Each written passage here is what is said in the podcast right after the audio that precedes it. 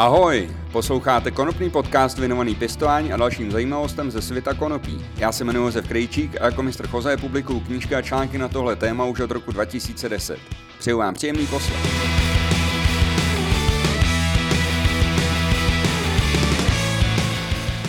Vítejte u dalšího dílu konopného podcastu. Tady to možná vypadá teďka, že bude nějaká prezentace výrobků firmy Bluelab, ale není to docela tak. Já jsem se před pár měsíci sešel se zástupcem téhle firmy Robem Smitem a udělali jsme spolu takový rozhovor. Ten rozhovor je v angličtině, vy se na něj můžete podívat na YouTube nebo se ho pustit jako samostatný podcast, samostatný díl tohohle podcastu v angličtině.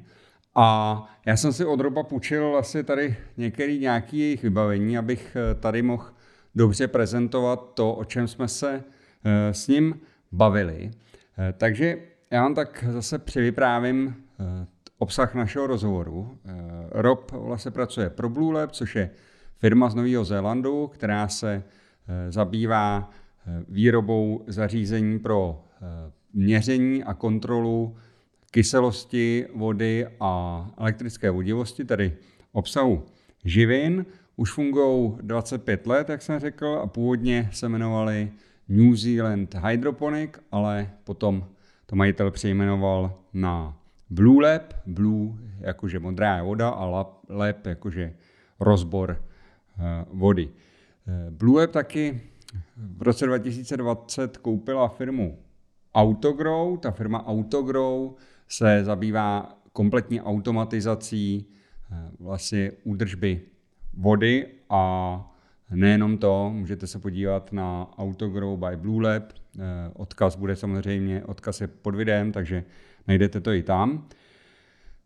Rob říkal, že se snaží lidem pomáhat pěstovat zdravé rostliny, tedy připravovat jim optimální prostředí. A na co je pyšný, že mají, jejich výrobky mají jenom nula celá dva procenta reklamací, jo? Takže je to opravdu spolehlivý. Já sám to používám nějakou dobu, oni vyrábí vlastně takovýhle ty jednoduchý tušky, až přes nějaký kombometry, něco na měření E C a vlhkosti ve vodě a taky dělají věci, které vám pomůžou automaticky to udržovat, třeba automatická údržba pH, ale k tomu se ještě dostaneme. Ptal jsem se teda Roba, co to je E C? On říkal to, co už většina z vás ví, že je to elektrická vodivost a že vlastně to měří kladné a záporné jonty solí a podle toho se vlastně spočte, kolik živin je v roztoku nebo v půdě podle toho, co právě měříte. V tuhle chvíli, v tomhle, v tuhle chvíli je třeba dodat, že E C se dá efektivně měřit hlavně při používání právě minerálních hnojiv, kde ty soli jsou přítomné, zatímco organická hmota, takže u organických hnojiv je to, je to uh, o něco obtížnější, není to tak přesné. Uh, co je pH? pH to je zase potenciál vodíku, který měří vlastně kyselost nebo zásaditost toho roztoku, všechno, co je pod sedm je, uh, říkáme, že je kyselé, co je nad sedm je zásadité a sedm je pH neutrální. Rob říkal zajímavou věc, že pH vlastně, správné pH v půdě je něco jako správné nářadí na jezení polévky. Třeba pokud máme špatné pH, tak se to dá přirovnat k tomu, jak kdybychom jedli polévku vidličkou, něco sníme, ale není toho moc. A když máme správné pH, tak je to jako když jíme tu polévku lžící, to znamená, že opravdu všechno, co nabereme, se nám do té pusy ve skutečnosti opravdu dostane. A s tím pH je to stejně. Je taková tabulka, která ukazuje, které prvky, které živiny se dobře vstřebávají při konkrétních hodnotách pH. A my víme, že pro hydropony je dobré udržovat pH v rozmezí pět celá pět až šest celá tři a v případě pěstování v zemitých substrátech je dobré udržovat šest celá dva a šest celá sedm, ale ani sedm nebude tak špatný, ale k tomu se ještě dostaneme. Ptal jsem se Roba na nějaké praktické věci, jestli je třeba měřit pH i v hlíně. Protože spousta lidí používá vlastně ty pH metry, a tohle je třeba na, tohleto je na měření E C, ale mám tady i e, vlastně takovýhle ten pen, takovouhle tušku na měření pH. Spousta lidí měří to pH jenom, když pěstuje v hydroponii a nedělá si starosti o tom, když pěstuje v hlíně. Je to proto, že pH v hlíně se tolik nemění, ale, co říkal Rob, že je dobré zachovávat, zalévat stejným vodou se stejným pH, jako má hlína, v které pěstujeme. Což je docela zajímavý. Říkal mi, že potom tam nedochází k, tý, k těm změnám v tom pH a ta stabilita toho pH je pro zdraví rostlin velmi důležitá. Důležitý je taky říct, že vysoké pH znamená nízkou kyselost, naopak vysoké pH znamená nízkou kyselost. Takže když máme vysoké pH nad sedm, tak kyselost je nízká, je to vlastně zásaditý. Když máme pH nízký, tak ta kyselost je vysoká. To je jenom, že někoho to plete, říká vysoké pH, že se plete kyselost a pH. Ptal jsem se Roba, jestli, je, jestli si myslí, nebo jestli doporučují měřit pH v průběhu pěstebního cyklu, třeba když přecházíme z, květové fáze, z růstové fáze do květové, nebo třeba u malých rostlinek. A Rob mi říkal, že dělali na tohle téma spousty studií, dělali něco na univerzitě v Kalifornii, protože ta, ta firma Bluelab vlastně působí po celém světě. A říkal mi, že měli, že opakovaně zkoušeli několik skupin rostlin. V jedné skupině rostlin udržovali pH stabilně vysoké, to znamená zásadité. To druhá skupina, tam udržovali pH zase velmi nízké. A ve třetí skupině to pH často měnili, že třeba dali vysoké pH, nízké pH, prostě měnili ty podmínky, v kterých rostliny rostly.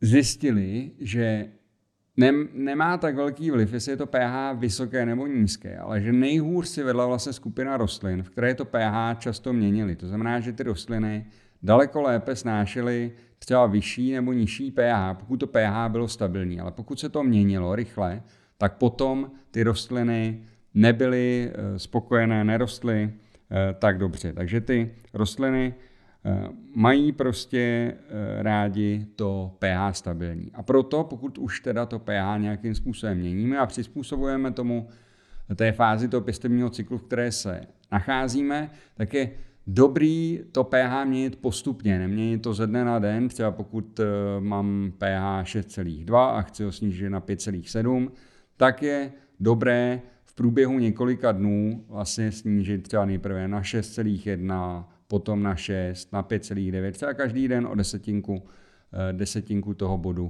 pH to snížit a ne to naráz snížit o nula celá pět. Takže to je taková uh, rada, která, která uh, je na základě zase nějakého výzkumu, nějakých testů, což je vždycky super.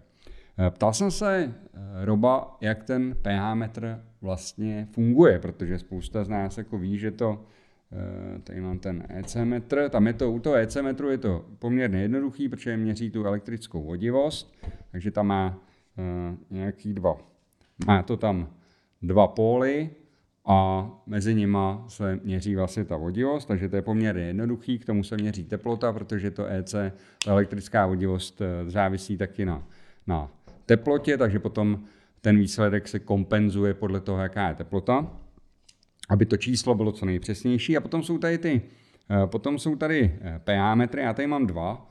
Jeden je tady ta tuška, tak to mám vodu, tak aby to na mě nevyteklo. V té je skleněná sonda a v té sondě je takový knot. Těch, u těch pH metrů jsou vlastně dva typy. Jeden typ má jednoduché spojení a druhý má dvojité spojení. To, kde je jednoduché spojení, tak tam v té skleněné sondě je jenom jeden drátek, jeden ten knot, který vlastně měří pohyb jontů mezi vlastně vnějším prostředím té sondy a vnitřním prostředím té sondy. Ta sonda, i když vypadá, že je, že je vlastně třeba skleněná nebo plastová, v případě Bluelabu je skleněná, tak vypadá jako, že je v celku, ale ona je mírně porejzní, aby ty jonty vlastně mohly procházet sem a tam skrz to, aby tam mohlo probíhat vlastně to, to měření, aby tam mohla pro, probíhat výměna těch jontů a ten pH metr vlastně měří nějaké napětí v mlivoutech při té výměně a to přepočítává na to pH. Pokud máte jednoduché spojení, tak v tom měřáku, v, tom, v té sondě je vlastně jenom jeden knot a jak k němu pronikají ty jonty vlastně z té měřené, z, té měřené, z toho měřeného roztoku, tak se tam můžou dostat nějaké bílkoviny, těžké kovy nebo sulfury nebo prostě něco, s čím ten knot, protože je kovový, tak s čím ten knot reaguje a to měření se stává nepřesné. Pokud máte sondu s dvojitým spojením, tak vlastně uvnitř té sondy je ještě jedna baňka, v které je další knot, který vlastně, ke kterému už ty chemikálie můžou proniknout daleko hůř, protože mají vlastně dvě překážky a tady, to, tady ten druhý knot vlastně kontroluje, to je vlastně takové kontrolní měření toho prvního knotu v té hlavní komoře a vlastně díky tomu druhému knotu je to přes, měření daleko přesnější, protože, protože ten druhý knot je lépe ochráněný. Takže tam, kde máte jenom jednoduché spojení, ty, ty sondy mají kratší životnost, nejsou tak přesné, trvá jim delší dobu třeba to měření. Zatímco u těch sond s dvojitým spojením je to daleko přesnější, má to delší životnost a taky to měří e, rychleji. E, to, to zařízení vlastně měří e, milivolty těch jontů a e, to se potom, tady ta hodnota se potom přepočítává na to e, pH. E, co je důležité říct je, že na to, aby to mohlo dobře měřit, tak musí být ta pH sonda čistá. Tohle je téma, které se neustále opakuje, neustále se omílá dokola. Jak často měnit sondu, jak ji udržovat, protože to je naprosto zásadní věc k tomu, aby mohla fungovat. Ta sonda musí je především pořád vlhká, jinak vyschne a potom nefunguje vůbec. Ale co je ještě důležité, co je ještě důležité říct, no a jakmile vyschne, tak je vlastně zablokovaný přenos mezi těmi jonty v tom měřeném senzoru a uvnitř té sondy, takže potom to uh, nemůže fungovat. Uh, Bluelab doporučuje udržovat to, a nejenom Bluelab, vlastně všichni výrobci doporučují udržovat ty sondy v, uh, v chloridu draselném, což mám tady v té lahvičce. A ten uh, důvod je takový, že to jednak dobře hydratuje tu sondu, takže nemůže vyschnout. A navíc, navíc jsou v ní také ty jonty. My vlastně tím chloridem draselným můžeme tu sondu i nabít. Ta správně udržovaná, dobře hydratovaná sonda má rychlejší odezvu a je přesnější, jak už jsem říkal.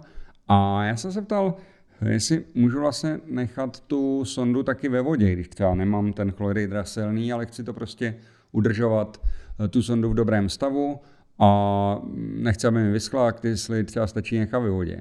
A Rob mi říkal, že je třeba si uvědomit, že ten chlorid draselný je taky uvnitř té sondy, vlastně v tom kolem toho knotu, v té baňce uvnitř té sondy. A jak už jsem řekl, ta sonda není mírně porejzní, aby ty sondy, aby ty jonty mohly pronikat sem a tam, ale ten chlorid vlastně díky tomu může taky vysknout, když to zůstane v suchu. A když necháme tu sondu ve vodě, kde je těch jontů třeba méně, tak ty jonty postupně díky difuzi vlastně přelezou z té sondy do té vody a jejich množství, jejich počet v té sondě se sníží. A potom je to přes to měření pomalejší, nepřesné a vy potřebujete vlastně od té sondy zpátky dostat to předpokládané množství jontů, na který je ten přístroj vlastně naprogramovaný nebo na, na, nakalibrovaný. I při té kalibraci vlastně s, nějakým způsobem počítá s nějakou kvalitou toho roztoku uvnitř té sondy. Takže když to dáte do toho chloridu draselného, tak on těmi póry vlastně zase se vyrovná, díky té difuzi se vlastně chtějí vyrovnat množství jontů vně té sondy a uvnitř té sondy, takže z toho chloridu draselného vlastně dovnitř se, ten, se vlastně dostanou ty jonty v takovém počtu, aby to měření bylo přesné a rychlé. Rob doporučoval a tu sondu v tom chloridu draselném nechat dvacet čtyři hodin, alespoň jednou za měsíc, ideálně každý týden, prostě nechat to tam dvacet čtyři hodin, aby se ta sonda vlastně jakoby těmi jonty dobila. A pokud nemáte zrovna chlorid draselný, buď vám třeba došel, nebo jednoduše nemáte, tak říkal, že je lepší nechat tu sondu namočenou ve vodě se živinami, nežli v čisté vodě, protože v té čisté vodě je tam málo živin, a tím pádem je tam málo jontů a ty jonty vlastně z, té, z toho měřáku, ať je to takováhle tuška, nebo ať je to tady ten kombometr, který tady, který tady taky mám, a u toho je vlastně sonda, to tady mám taky namočen. Tahle sonda není průhledná, tahle sonda je vlastně i do hlíny, i do vody, takže má vlastně dvojí, dvojí použití, ale i přesto ji musím nechávat v tom vlhkém prostředí. Takže uchovávání sondy v tom chloridu draselném zlepšuje to měření, je přesnější, je rychlejší a taky to prodlužuje životnost té sondy, protože ta sonda nevysychá, má vlastně pořád stejné, stejné vlastnosti a díky tomu může fungovat díl. Já jsem se ptal teda Roba, jak často teda měřit, měnit tu sondu, protože někdo říká, sondu je třeba měnit každý rok, aby to měření bylo přesné.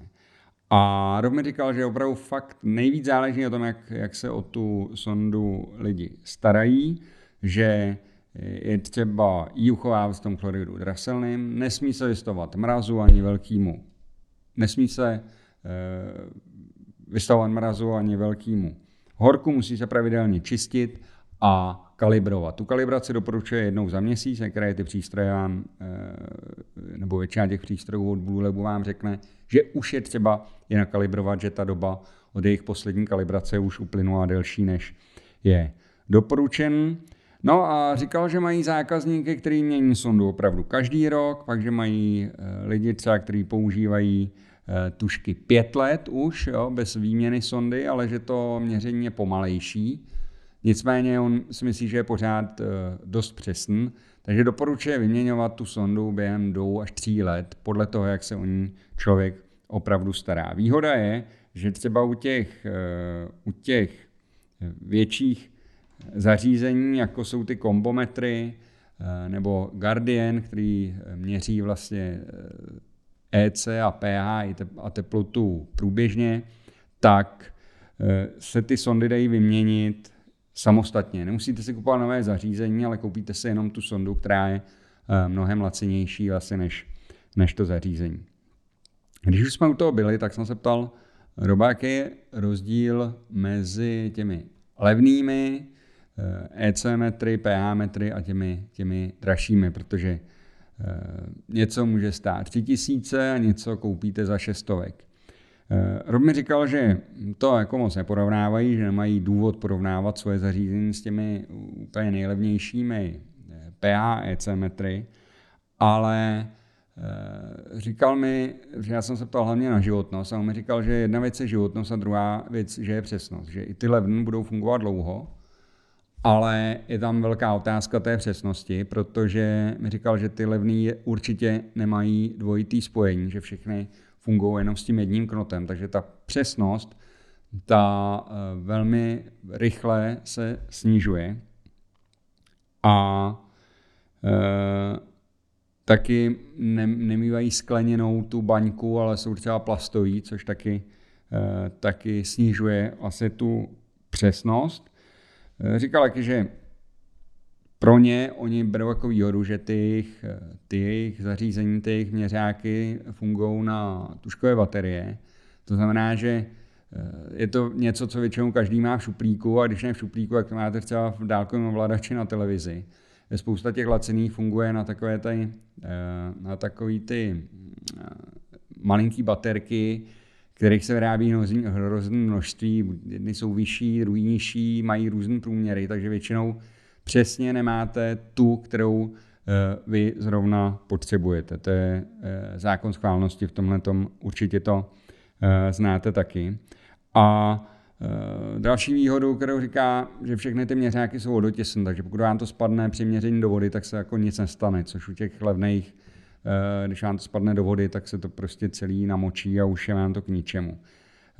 Rob říká, že takováhle investice, že ten, ty rozdíly v těch cenách zase nejsou jako úplně obrovský, ale každopádně se může vrátit už při první, první úrodě. A další věc je, co už jsem zmiňoval předtím, co padlo v začátku našeho rozhovoru, že to množství těch reklamací je opravdu minimální, takže máte spolehlivý zařízení. Ano, zaplatíte si trochu víc, ale můžete ho používat dlouhou dobu a hlavně víte, že to, co změříte, je to, co v té vodě opravdu je. Ptal jsem se taky, jestli je možné měřit E C v pěstevním médiu, když je možné měřit pH s pomocí sondy, která je určená i pro měření pH v pěstevním substrátu. A ptal jsem se, jestli je možné, což taky spousta pěstitelů dělá, změřit to E C tím způsobem, že nalijete, zalijete kytky a to, co vyteče dole, změříte. Změříte vlastně E C na vstupu a na výstupu. Dejme tomu, že použijete živný rost, který bude mít jedna celá osm E C, zalijete květináč a změříte dole, kolik vám vytejká. Když vám vyteče jedna celá čtyři, můžete předpokládat, že vaše rostliny spotřebovaly nula celá čtyři E C nějaký množství živin. Rob mi říkal, že jako to varianta je, nicméně, že je dost nepřesná, a to z několika důvodů. Jeden důvod je takový, k tomu, aby to bylo co nejpřesnější, že je třeba to dělat ve stejnou dobu, se stejně vlhkým substrátem, při stejné teplotě, při stejném pH. A říkal mi, že vlastně, když to takhle chci zjistit, tak asi zaleju rostlinky víc, protože potřeba by mi vyteklo trošku víc té vody, než je obvykle. Tím pádem vlastně vypláchnu větší množství živin z toho, z toho pěstebního média a ten údaj může být zkreslený. Navíc na to, aby ty rostliny ty živiny spotřebovaly, potřebují nějakou dobu. Takže když já to tam naleju a hned to dole měřím, tak asi za těch pár minut, než mi ten, záleží samozřejmě na velikosti té nádoby, někdy to může být pár vteřin, ale obvykle to je pár minut, než vyteče ze spoda ta přebytečná voda a tu přebytečnou vodu, když změřím, tak vlastně může být to E C dokonce vyšší, než jaké já tam liju, protože se mi můžou ještě rozpustit živiny, které v tom substrátu jsou. Takže tam to moc přesný není, ale u toho pH, že tam je to daleko přesnější, že to docela koresponduje prostě s tím, to, co vám vyteče, když si změříte pH, tak to jako koresponduje víceméně s tím, jak te, jaké pH je v tom pěstebním médiu. Existují, říkal, existují přesnější metody, tak víte co, měl jsem s ním rozhovor, chtěl jsem se dozvědět něco o tom, jaký doporučuje pH, tak ale samozřejmě si tam trošku prezentaci udělal, což je ale úplně v pořádku.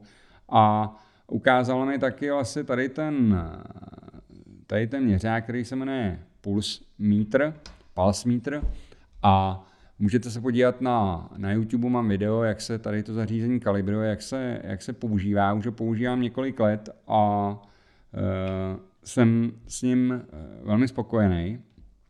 A co je na něm dobrý je, že tímhle můžete měřit vlhkost pěstevního médiu a můžete měřit taky E C, pokud samozřejmě používáte. Pokud pěstujete organicky, tak říkám, to, ta hodnota toho E C neúplně koresponduje s tím, kolik je tam, kolik je tam ve skutečnosti e, živin. Takovou mám zkušenost, já měřím to i s minerálními hnojivy, i s organickými hnojivy a e, prostě jsou tam, e, přesnější je to při tom používání těch minerálních hnojiv, protože to měří vlastně e, obsah těch, tu interakci mezi těmi solemi. Měří to elektrickou vodivost a organický materiál prostě tu elektrickou vodivost postrádá, takže vlastně nemůžeme tímhletím úplně přesně změřit, jaké tam je E C. Museli bychom udělat laboratorní rozbor té hlíny. Co se týče, co se týče ještě toho, těch E C metrů, jo, tam jsme se bavili taky o kalibraci. Já jsem se ptal, jak často se, protože už víme, že pH metry doporučují kalibrovat každý měsíc, a já jsem se ptal na ty, na ty E C metry a Rob mi říkal, že vlastně kalibrovat nejsou vůbec zapotřebí, protože kalibrace není o tom, že by nějakým způsobem se ten přístroj rozladil, protože ten pořád mění elektrickou oddivost, nejsou tam žádné jonty, jako třeba v tom, v tom pH metru, takže tam se pořád mě, mě, měří stejným způsobem. A říkal mi, že důležité je uchovávat čisté ty senzory. Ta kalibrace, která se provádí, tak vlastně není kalibrací, ale jenom kompenzací toho znečištění. To znamená, že když máte znečištěné ty, ty čidla, ty senzory, když máte znečištěné, tak vlastně ta elektrická vodivost jakoby je nižší. A když to potom dáte do kalibračního roztoku a řeknete tomu přístroji, tohle, co se teďka změřil, je E C dvě celá sedm, tak on si to zapamatuje, jo, ale ono by možná stačilo vyčistit, ale tady na to mají takový speciální, speciální čistič, tak stačí vyčistit ty, ty čidla, ty senzory a odstranit tu, odstranit tu nečistotu a ten, ten přístroj ví vlastně, jaké, jaké E C měří, protože na to je od výroby nastaven. Ptal jsem se taky zase ohledně pH. Ptal jsem se, proč se pH mění často, protože na to se hodně ptáte. A proč teda jeden den třeba namícháte šest celá dva, druhý den tam máte třeba šest celá sedm. A Rob mi říkal, že největší roli v tom hraje obsah vápníku ve zdrojové vodě, který má taky co dělat s tvrdostí té vody. A když je ve vodě vysoký obsah vápníku, tak pH vody se zvyšuje, protože vápník tu vodu odkyseluje. Jo, takže když máte tvrdou vodu, přidáte, rozmícháte tam hnojiva, necháte tu vodu třeba do druhého dne, normálně s ní zaléváte, ta voda si zvýší pH, protože je v ní ten vápník. To, jestli máte ve vodě vápník, zjistíte buď rozborem, nebo když třeba necháte tu vodu ve sklenici, necháte tu sklenici vyschnout, tak uvidíte, ten vápník se nevypaří, zůstane vám v té sklenici, takže tam budete mít třeba takový bílý kroužky, bílý proužky. Je to naprosto normální, je to naprosto běžný, a, ale je to důvod, je to hlavní důvod, proč se to pH zvyšuje. Dalším důvodem může být třeba obsah uhlíku. No a další věc ještě je třeba v cirkulačních systémech, že rostliny taky něco spotřebují a můžou vlastně obsah toho pH nebo úroveň toho pH sami vlastně změnit. To je hlavně v těch cirkulačních systémech, deep water culture systémech nebo kdekoliv prostě, kde voda neustále protéká, vrací se od kořenů zpátky do zdrojové nádrže a používá se znovu na zavlažování. Takže tam se to stává velmi často. Říkáme, že v tom taky hraje roli teplota, tak jsem to ptal, jestli vyšší teplota vede k vyššímu pH. Říkal mi, že teplota je velmi důležitý ukazatel, ale že se nedá říct, že by přímo ovlivňovala pH. Nicméně zopakoval, co už taky padlo několikrát, že teplota vody by měla být devatenáct až dvacet dva stupňů. Já jsem v některých systémech používám i menší, nebo chladím i na menší teplotu. A že pokud je voda nad dvacet tři dvacet čtyři stupňů, že už se v ní začínají tvořit řasy, a taky se tam můžou tvořit bakterie a ty řasy a bakterie také ovlivňují vlastně pH té vody, tím pádem, tím pádem se může to pH měnit víc, než jsme e, zvyklí.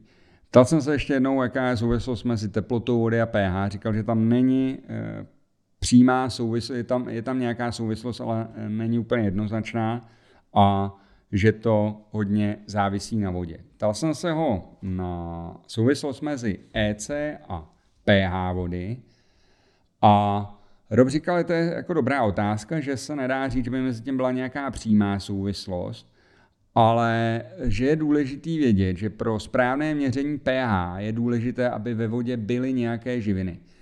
Pokud budete měřit, pokud budete měřit pH v osmotické vodě, teda co nejčistější vodě, bez jakýchkoliv živin, tak to měření pH bude hodně nestálý, že se tam bude prostě ty, ty hodnoty rychle měnit, protože vlastně tam nemůže probíhat žádná výměna jontů ve vodě, kde žádné jonty nejsou. Takže říkal, že pokud chcete měnit pH osmotické vody, že je dobrý přidat aspoň trochu kalmagu, aby v té vodě byly nějaké živiny. Prostě říkal, že E C měřeného roztoku by mělo být alespoň nula celá dva k tomu, aby jsme mohli začít měřit pH.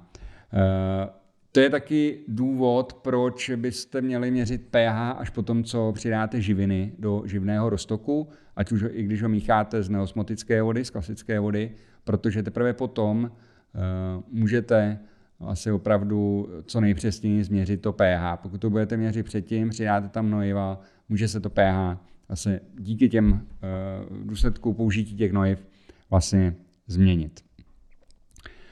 Říkal jsem mu, že už jsme mluvili teda o základním vybavení pro sledování kvality roztoku a ptal jsem se, jestli mají taky něco na údržbu, automatickou údržbu pH a takový monitoring. Samozřejmě, že vím, že věděl jsem, že něco takového mají, ale řeknu to i vám. Vlastně všechny zařízení od Bluelabu, které mají jako oranžový proužek, tak lze pomocí takového USBčka, který má v sobě té Bluetooth konektor od Bluelabu, tak to si dáte do počítače a tady ty zařízení s oranžovým proužkem se k tomu počítači připojí. A pokud je ten počítač připojený na internet, tak vy můžete vzdáleně sledovat hodnotu pH, hodnotu E C, teplotu vody podle toho, co máte zrovna za zařízení. A taky se na to dá připojit zařízení s takovou pumpičkou, kde, kterou, do které jsou napojené dvě hadičky. Jednu dáte do roztoku pro úpravu pH, druhou dáte do živného roztoku a to zařízení vám dovede, pH kontroler vám dovede udržovat to pH v těch nastavených hodnotách. Já to používám, je to docela šikovná mašinka. Co je dobrý je, že vy si tam můžete nastavit vlastně dobu, jak dlouho to dávkuje, tu kyselinu nebo zásadu, podle toho, jestli potřebujete snižovat nebo zvyšovat pH, to si tam taky nastavíte, takže vy si dáte dobu, po kterou ta pumpička běží a potom, což je velmi šikovný, si dáte taky, jaká je doba mezi dalším dávkováním. No, já ji nechávám třeba deset minut, protože chci, aby se mi ta voda opravdu, třeba ještě to v cirkulačním systému, aby se ta voda pěkně promíchala a aby teda až po deseti minutách, kdy se to ustálí, to pH, ten přístroj buď znovu přidal, anebo už nepřidal. V menších systémech je taky dobrý, pokud byste používali tady to pH, ten pH kontroler v menších systémech, tak je dobrý třeba si ten roztok, kterým to pH upravujete, naředit, protože potom třeba i ta vteřina, pokud máte silnou kyselinu, může být dost dlouhá nebo moc dlouhá a to pH toho živného roztoku se výrazně změní, daleko víc, než byste chtěli, takže potom je dobrý si to naředit. To je pro menší systémy. Dobrý na tom je opravdu, že si můžete kontrolovat přes internet, přes ten cloud si můžete kontrolovat taká aktuální hodnota pH E C. Pokud se něco stane, pošle vám to upozornění, že se něco stalo. Třeba, že to nemůže dosáhnout požadovaného pH, nebo že pH je moc vysoký nebo moc nízký. Jo? To je, je to velmi šikovný, můžete opravdu, i když nejste v pěstírně, sledovat, anebo aspoň si být jistý, že pokud se tam něco stane, dostanete, dostanete nějaký alarm. Ptal jsem se, jaký roz, dosah má ten, to Bluetooth, vlastně to, to zařízení k počítači. Tady říkali, to oficiálně je to tři sta metrů, ale že záleží samozřejmě, jestli to je přes nějakou zeď nebo přes nějakou kabeláž, to už prostě e, znáte sami, že někdy Bluetooth zasáhne blízko, někdy Někdy dál. E, říkal, že chystají taky Wi-Fi e, model, ten by měl přijít už teďka v roce dva tisíce dvacet tři, který už se bude moct připojit vlastně na domácí síť nebo na síť v pěstebním prostoru a e, bez toho, aby prostředníkem byl ten počítač. E, nutno taky říct, že vy můžete vlastně přes tu aplikaci, protože mají i aplikaci, Vy můžete vlastně i měnit to nastavení toho pH vlastně na dálku, což je, což je super. Můžete si dělat tím způsobem, můžete si koupit ty zařízení na dávkování hnojiv, takže dá se opravdu to plně automatizovat a k tomu je vlastně i ta, ty zařízení pod značkou Autogrow by Bluelab. Rob mi to řekl poměrně hodně. Pokud umíte trošku anglicky, tak si puste ten originál, protože přece jenom jeho podání je to trošku podrobnější. Já jsem se ještě do Babta říkal jsem, bavili jsme se o všem možném, ale ještě jsme se nebavili o tom vlastně, co dělá on, jaká je jeho pozice v Bluelabu a čím se vlastně zabývá. On říkal, že i když je firma z Nového Zélandu, takže on je Holanďan, sídlí v Holandsku, v Amsterdamu a pokrývá vlastně region Evropy, Středního východu, Afriky a což je jako obrovský prostor, říkali jsou, že jsou, že je na to trošku víc lidí, ale že se snaží hlavně vzdělávat pěstitele, vzdělávat prodejce a distributory, říkat jim, jaký jsou výhody jejich zařízení a udržovat, pomáhá taky udržovat prostě zařízení, pokud mají nějaký problém v nějakém provozu, prostě, že jsou schopni vlastně to řešit, proč, co nastalo a jak to eventuálně vyřešit.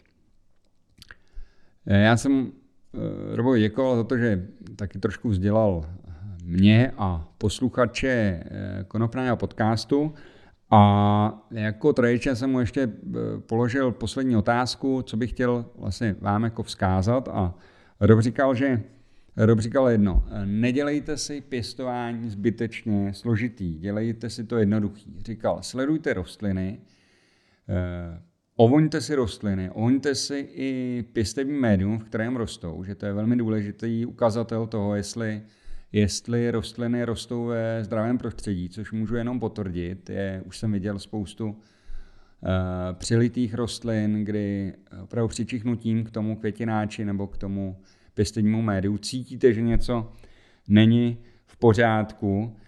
A další věc, kterou říkal, je, že na trhu je spousta pokušení, spousta svodů, spousta věcí, jako, které vám lidi vám nabízí. Používejte tohle, abyste měli lepší úrodu. Když tam přidáte tohle, budete mít větší, větší plody a tak dále a tak dále. Ale Rob říkal, že důležitý je, aby se rostlinám dařilo. Že když jsou rostliny zdravé, tak potom můžou mít zdravou a dobrou úrodu a že už je potom, že co už do toho přidáte, jestli se to trošku zlepší nebo nezlepší, to už je druhá věc, ale že v první řadě musí být ty rostliny zdravé a to se dá jedině podepsat. A to je vlastně konec. Já vám ještě ukážu vlastně tady, tady mám kalibrační už vlastně jenom roztoky. To jsem já chtěl jenom tak tady ukázat, že opravdu to kalibrování, kalibrování těch zařízení je velmi důležitý, hlavně u toho pH. A jak už jsem říkal, doporučuje se dělat každý měsíc a je to opravdu, opravdu je to důležité.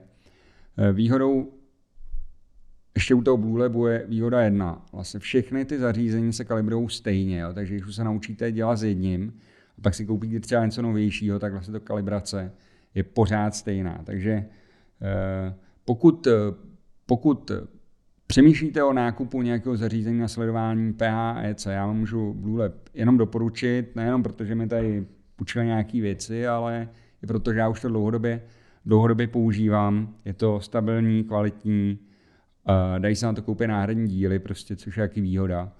Ale já jsem zatím žádný nepotřeboval, kromě toho, že občas vyměním třeba sondu toho kombometru a jeden už používá sedm let a pořád funguje dobře, měnil jsem tu sondu dvakrát. A to je ode mě pro tentokrát všechno, já vám přeju, ať se vám při pěstování daří. Odkazy na některé věci, o kterých jsme tady mluvili, zase najdete na w w w tečka pěstovat tečka c z v sekci články, u článku věnovaným, věnovanému téhleté epizodě, odkaz na ní je taky pod tímhle videem, pokud sledujete YouTube. No a já se budu těšit v příštím konopným podcastu zase naslyšenou. Ahoj.